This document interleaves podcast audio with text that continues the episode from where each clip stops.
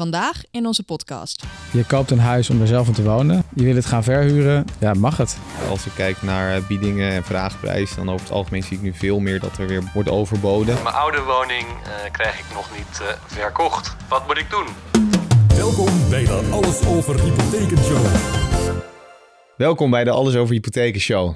Met Hergen, wederom. En Thomas. Ja, Leuk hier dankjewel. weer te zitten. Ja, zeker weten. Sneller dan verwacht. Sneller dan verwacht, maar misschien niet voor de luisteraar. Nee, die Dit hebben keer niks hoop- doorgehad. Nee, die hebben helemaal niks doorgehad. Dit keer hopelijk met wat minder technische problemen. Nee, precies inderdaad. Ja, doe altijd een soundcheck. Ja. Eh, dat weet Michael, onze zeer gewaardeerde collega nu ook. Ja, zeker. Dat was de bedpost beste podcast ooit. Ja, ook dat. Ook, dat. Maar eh, helaas. Die blijven we, we ze verschuldigd. Ja, als het Ja. geluid niet mee, meedoet, dan eh, moet je het nog een keer doen. Oké, let's go. Ja, afijn. We beginnen met het nieuws. Hypotheken in het nieuws. Een paar artikelen die best leuk waren, of eigenlijk heel erg interessant waren, hebben bij elkaar geflanst. Eh, eentje stond in het FD. En dat ging eigenlijk over een, eh, een bericht, onder andere wat eh, was vervaardigd door het woningtaxatiebedrijf Calcasa. Maar er stond ook in dat bericht van het FD, dat was dan niet op basis van Calcasa, maar eh, eigen research, dat nou, woningprijzen zijn in de afgelopen tien jaar enorm gestegen. Geen verrassing. Zeker niet. Maar wat de invloed is van inflatie, dat was best leuk. Dat, dan gaat er wel behoorlijk wat af. Maar het blijft er nog steeds 50% eigenlijk van je woningwaarde, als je corrigeert voor inflatie, blijft, eh, blijft over. Dus Afgelopen dat tien jaar, zei je.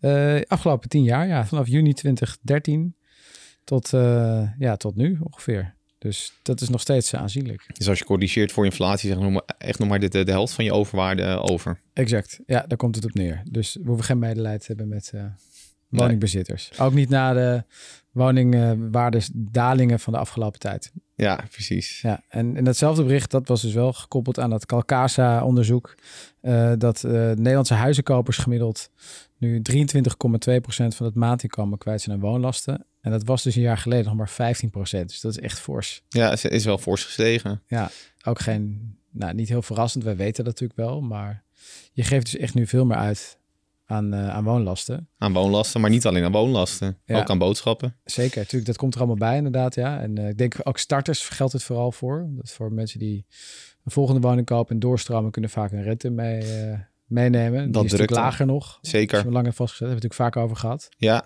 Maar goed, dat, dat stond er allemaal in, dus dat, dat lijkt niet zo goed nieuws te zijn, maar ook goed nieuws. oké. Het lijkt goed nieuws, want de Rabobank, die eh, heeft ook weer een onderzoek uitgebracht. En daarin staat dat eh, in 2024, moet ik het wel goed zeggen, dat huizenkopers weer ongeveer evenveel kunnen lenen als voordat de rente begon te stijgen. Doordat het inkomen is toegenomen. Exact, ja, door stijgende inkomens. Dus eh, dat betekent dat als die huisprijzen dus nog verder gaan zakken, wat ook in dat bericht staat van de Rabobank, ze verwachten dat er nog wel wat verdere daling, niet extreem veel, maar nog wel wat zal plaatsvinden. Ja, Ja, dat verbetert dus je, de kansen voor huizenkopers. Die kunnen dan ja, waarschijnlijk meer vierkante meters kopen, zeg maar, met hetzelfde inkomen als dus een eh, tijd geleden. ja ik ben heel benieuwd hoe dit kwartaalbericht er over drie maanden weer uitziet. Maar ja, eh, ja, precies. ja. Inderdaad. Je weet nooit hoe het, eh, hoe het loopt, maar nee. dat lijkt, lijkt positief te zijn. Eh, overigens was er een ander recent bericht van Makelaarsland, die een onderzoek had gedaan. Er werd geloof ik door die Rabobank ingenomen wat... eh, nou, die zeiden dat is een tikkeltje anekdotisch, maar Makelaarsland is best een fatsoenlijke eh, grote club. Dus Ja. die gaven aan dat, dat ze zagen dat, ehm, eh, dat er toch meer, meer wordt, eh, wordt overboden. Dat er een soort kantelpunt lijkt te zijn. Meer boven de vraagprijs. Ja, dat is natuurlijk de vraagprijs kan natuurlijk weer beneden bijgesteld zijn. Maar dus er lijkt wel eh, een soort kantelpunt of richting kantelpunt te gaan dat we de bodem misschien gaan bereiken of hebben bereikt. Ja, ik moet zeggen dat ik het zelf ook veel meer merk hoor bij mijn klanten direct. Als ik kijk naar biedingen en vraagprijs, dan over het algemeen zie ik nu veel meer dat er weer wordt overboden. Wel wat minder fors Ja. dan pak een beetje anderhalf, twee jaar geleden. Eh, maar ook wel echt een stukje meer dan begin dit jaar. Eh, want ik weet nog ja. dat ik toen aan klanten meegaf van... hé, hey, er is veel meer ruimte om te onderhandelen... en er wordt ook wel echt onder, onder de vraagprijs geboden. Maar dat is nu echt wel weer, eh, weer, weer wat anders dan begin dit jaar. Ja, helder ja. ja. Er was ook een voorbeeld van, die, van, die, van klanten uit, uit Utrecht, volgens mij, of omgeving Utrecht, die echt een Ja, jaar lang bezig waren, toch? Klopt, die hebben echt een jaar lang gezocht. En nu moet ik ook wel zeggen in een prijssegment waar je sowieso misschien iets minder competitie hebt, maar wel in regio's die super populair zijn. En die zeiden tegen mij van ja, we zijn een jaar op zoek geweest in een dalende markt, maar we hebben eigenlijk geen, geen moment eh, echt het gevoel gehad dat we daar profijt van hebben gehad. Ja. Eh, dat we eigenlijk eh, continu eh, werden overboden en ook echt met schrikbarende bedragen. Eh, maar goed, dat hangt dus echt wel sterk af van, eh, van de buurt waar je naar kijkt en ook in, van het prijssegment. Ja, duidelijk. Dit was in ieder geval eh, wat interessant was, opvallend uit het nieuws. De hoogtepunten uit het nieuws. En Ja. dan gaan we door naar het hoofdonderwerp van deze week. Het onderwerp van deze week. Mag ik mijn woning verhuren? Inderdaad, ja, inderdaad. Dus, Super actueel. Ja, mag het? Mag het? Ja, die vraag is eigenlijk eh, tweeledig. Eh, ik krijg hem eigenlijk op twee momenten eh, in het hele traject te horen. En dat is allereerst bij de aanvraag van de eerste hypotheek vaak. Hè, van mag ik mijn woning tijdelijk verhuren? En het antwoord daarop is ja, met een reguliere hypotheek in essentie niet. Ja. Ehm, Maar er zijn her en der wat uitzonderingen. Ja. Zo zijn er verschillende partijen die zeggen van nou, op het moment dat je je woning wil verhuren. En dat wil je doen omdat je tijdelijk naar het, eh, naar Ja. het buitenland moet voor je werk. Dan zijn we bereid daarin mee te denken. En willen we onder voorwaarden dat wel toestaan. Ja, maar de basisregel is, je koopt een huis om er zelf in te wonen. Daar hebben we het hier over. Hè? Je hebt een huis gekocht voor eigen bewoning. Dat klopt. Je wil het gaan verhuren. Nee, mag niet. Mag niet. Tenzij. Ja, nou, Tenzij dus eh, die diplomatenclausule, dat, dat wordt dan genoemd. ja Ehm, buitenland. Ja, en dan zijn er sowieso ook nog eh, voldoende partijen die sowieso zeggen hè, van we doen het niet. Ehm, en het verschilt ook wel een beetje per geldverstrekker Ja. eh, hoe eh, breed ze dat hebben opgenomen in het beleid. Dus bij bepaalde Ja. partijen zie je echt wel eh, dat er ook in de kaders en in de, in de voorwaarden staat van nou, tijdelijke verhuur is toegestaan. En dit zijn de voorwaarden waar je aan moet voldoen. Andere partijen die zeggen van nou, bij elke aanvraag om de woning tijdelijk te verhuren, ehm, ja, doen we gewoon weer een nieuw assessment of een nieuwe beoordeling. En kijken op dat moment of dat Ja. wel of niet Dus dan haalbaar weet je is. het van tevoren niet of het wel of niet kan. Dat is op dat moment wordt het, kan ook afgewezen worden. Ja, zeker. niet. Ja. en het is echt wel eh, een nee heb je en ja eh, moet je, Ja. kan je krijgen. Je zegt het tijdelijk, dus tijdelijk verhuur bestaan soms mogelijkheden voor. Permanente verhuur. Ook, maar niet eh, middels een reguliere hypotheek. Dus als je je woning echt voor een ja, langere tijd wil verhuren, dan moet je eigenlijk je huidige hypotheek omzetten naar een verhuurhypotheek. Ja, precies. En dat is eigenlijk weer een heel ander, andere playing field. Een heel ander. Ja, andere acceptatievoorwaarden, hogere rentes. Hogere eh, rentes, inderdaad. Vaak, ja, vaak, en je mag ook minder lenen, toch? Ja, ja, dus vaak moet je echt wel eh, veel eh, eigen kapitaal hebben. Je, Ja. Er wordt dan een waarde in verhuurde staat bepaald. Die is vaak wat lager dan de normale marktwaarde als je de woning aankoopt. Het heeft ermee te maken dat een woning die verhuurd is, daar wordt wat Ja, minder netjes en zorgvuldig mee om- omgegaan. En daarvan kan je vaak maar een beperkt percentage lenen. Eh, dus laten we zeggen dat je ongeveer maar de helft van de woningwaarde mag lenen. Ja. Dat betekent dat je de andere helft eh, cash moet hebben Ja. eh, of, Of- moet Ja, afgelost. ja je hebt het al afgelost of je waarde van de woning is al dusdanig gestegen dat, hè, dat het uit kan. Klopt. Maar dan moet je die woning al een tijdje hebben. of, of, of Zeker. misschien bij de aankoop al heel veel eigen geld ingestopt hebben. Bijvoorbeeld of de woning echt al lang geleden gekocht hebben. Want je zei het net ook al zojuist. ja. Hè, echt al, de, de prijzen zijn best wel fors gestegen de afgelopen tien Dus dat jaar. is niet voor iedereen is dat een haalbare casus.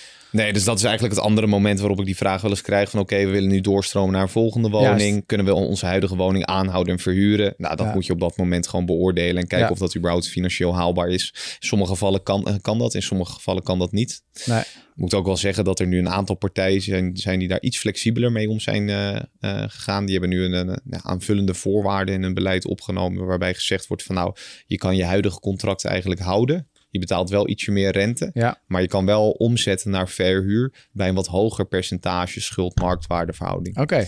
Ja, interessant. Dus Ja. eigenlijk met de keuze, dat weet je misschien niet altijd, want dit is kennelijk nieuw of, of aangepast. Maar met de keuze voor ja, de geldverstrekker en je wil, dit speelt mogelijk in de toekomst, kan je ook al dan hebben eigenlijk gekozen hebben voor wel of niet mogelijkheid tot verhuur. Ja, of in ieder geval dat je daar Ja. in ieder geval wat meer flexibiliteit in Ja. hebt. Of het dan uiteindelijk nog steeds rendeert is een tweede. Eh, want Ja. het kan zomaar zo zijn dat eh, de rentes tegen die tijd weer heel anders zijn. En dat Ja. het niet gunstig is om, om daar gebruik van nee, te maken. precies. De business case moet uit kunnen. Of als je het geld uit je huis sowieso nodig hebt, dan is verhuur ook geen optie. Want dan heb je het nodig voor je nieuwe huis om aan te kopen. Ja, exact. Ja. Ja, dus speelt het niet. Dus er zijn mogelijkheden, maar die mogelijkheden zijn in essentie relatief beperkt. Ja, en meestal tijdelijk. Permanent is lastig. Is lastiger. Ja, zeker. Zeker. Ja, is duidelijk, duidelijk. Ik trouwens nog wel een anekdote, schiet me nu te binnen, van een eh, kennis van mij. Die, dat ging ook om tijdelijke verhuur. Die ging volgens mij voor een aantal maanden zou die naar het buitenland gaan. Voor eh, geloof ik, Ja. wetenschappelijk onderzoek of iets dergelijks. En die, die was, dat had hij niet met me overlegd. Hij was naar zijn eigen bank gegaan. Of eh, van, hey, kan ik daar... kan, kan dat, mag dat? En toen had hij, geloof ik, die bankmeterwerker zijn verzoek in een laadje gelegd. Toen had hij mij gesproken. Zei ik, nou, volgens mij zitten ze er doorgaans helemaal niet op te wachten. Of moet je maar eens... eh, en toen had die bankmedewerker gezegd, oh, u, u gaat toch niet? Want dat had hij uiteindelijk dan gezegd. Zei hij, nou, dan verscheur ik hier bij de, de aanvraag. En Ja. hij is volgens mij een paar maanden weg geweest. Dan, eh, nou, niemand wilde het eigenlijk weten. Nee, je zit er eigenlijk ook helemaal niet op te wachten. Nee, precies inderdaad, ja. Maar als je het voor lange termijn gaat doen, dan kan je dat natuurlijk niet doen. Maar er zijn wel consequenties eventueel. Denk het wel, ja. Ja, zeker weten. Oké. Nou, dit was eh, heel overzichtelijk volgens mij. En de vraag van de luisteraar sluit hier volgens mij best wel goed op aan. De vraag van de luisteraar. Je spreekt met eh, Simon. Ik heb een eh, vraag. Ik heb ondertussen al een nieuwe woning eh, gekocht. En mijn oude woning eh, krijg ik nog niet eh, verkocht. Wat moet ik doen? Ja, Simon, dankjewel eh, voor je vraag. Ehm, sluit, zoals ik al zei, onwijs goed aan op dit onderwerp Ja, van deze exact, week. Daarom ja, hebben we hem ook precies. uitgekozen. Heel, heel toevallig. ja, ehm, kijk, dit is, dit is een vraag die ik met name begin dit jaar wel wat vaker kreeg. Mhm. En zie je ook wel wat meer buiten de Randstad, maar ook wel in de Randstad van woningen die wat lastiger verkocht eh, worden. Ja, ja. Ehm, kan ermee te maken hebben dat je zelf gewoon niet in prijs wil dalen, omdat je bijvoorbeeld een bepaalde verkoopwaarde nodig hebt voor je overbrugging. ja. Ehm, maar wat gebeurt er op dat moment? Je hebt een dubbele hypotheek. Want je hebt en de hypotheek van je huidige woning, wellicht de hypotheek al van je nieuwe woning, eventueel nog een overbruggingskrediet. Nou, dat, eh, dat loopt fors eh, op qua kosten. En dan ontstaat wel eens de vraag van, oké, kan ik mijn woning nu niet tijdelijk verhuren omdat die leeg staat? ja, verdien ik tenminste nog wat. Of Ja. minder kosten. minder kosten inderdaad.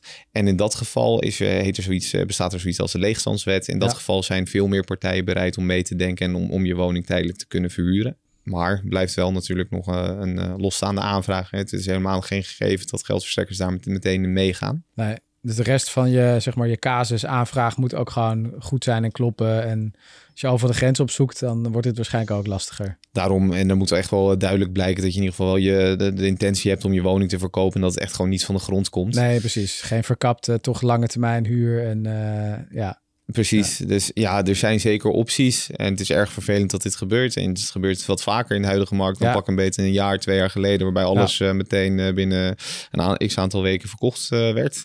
Eh, maar het is fijn dat je in ieder geval wel de mogelijkheid hebt om, mocht het echt niet van de grond te komen, om dan tijdelijk je woning te verhuren. En op die manier je verkoop wellicht wat uit te stellen. En, en wel voor het, voor het juiste bedrag je woning te verkopen.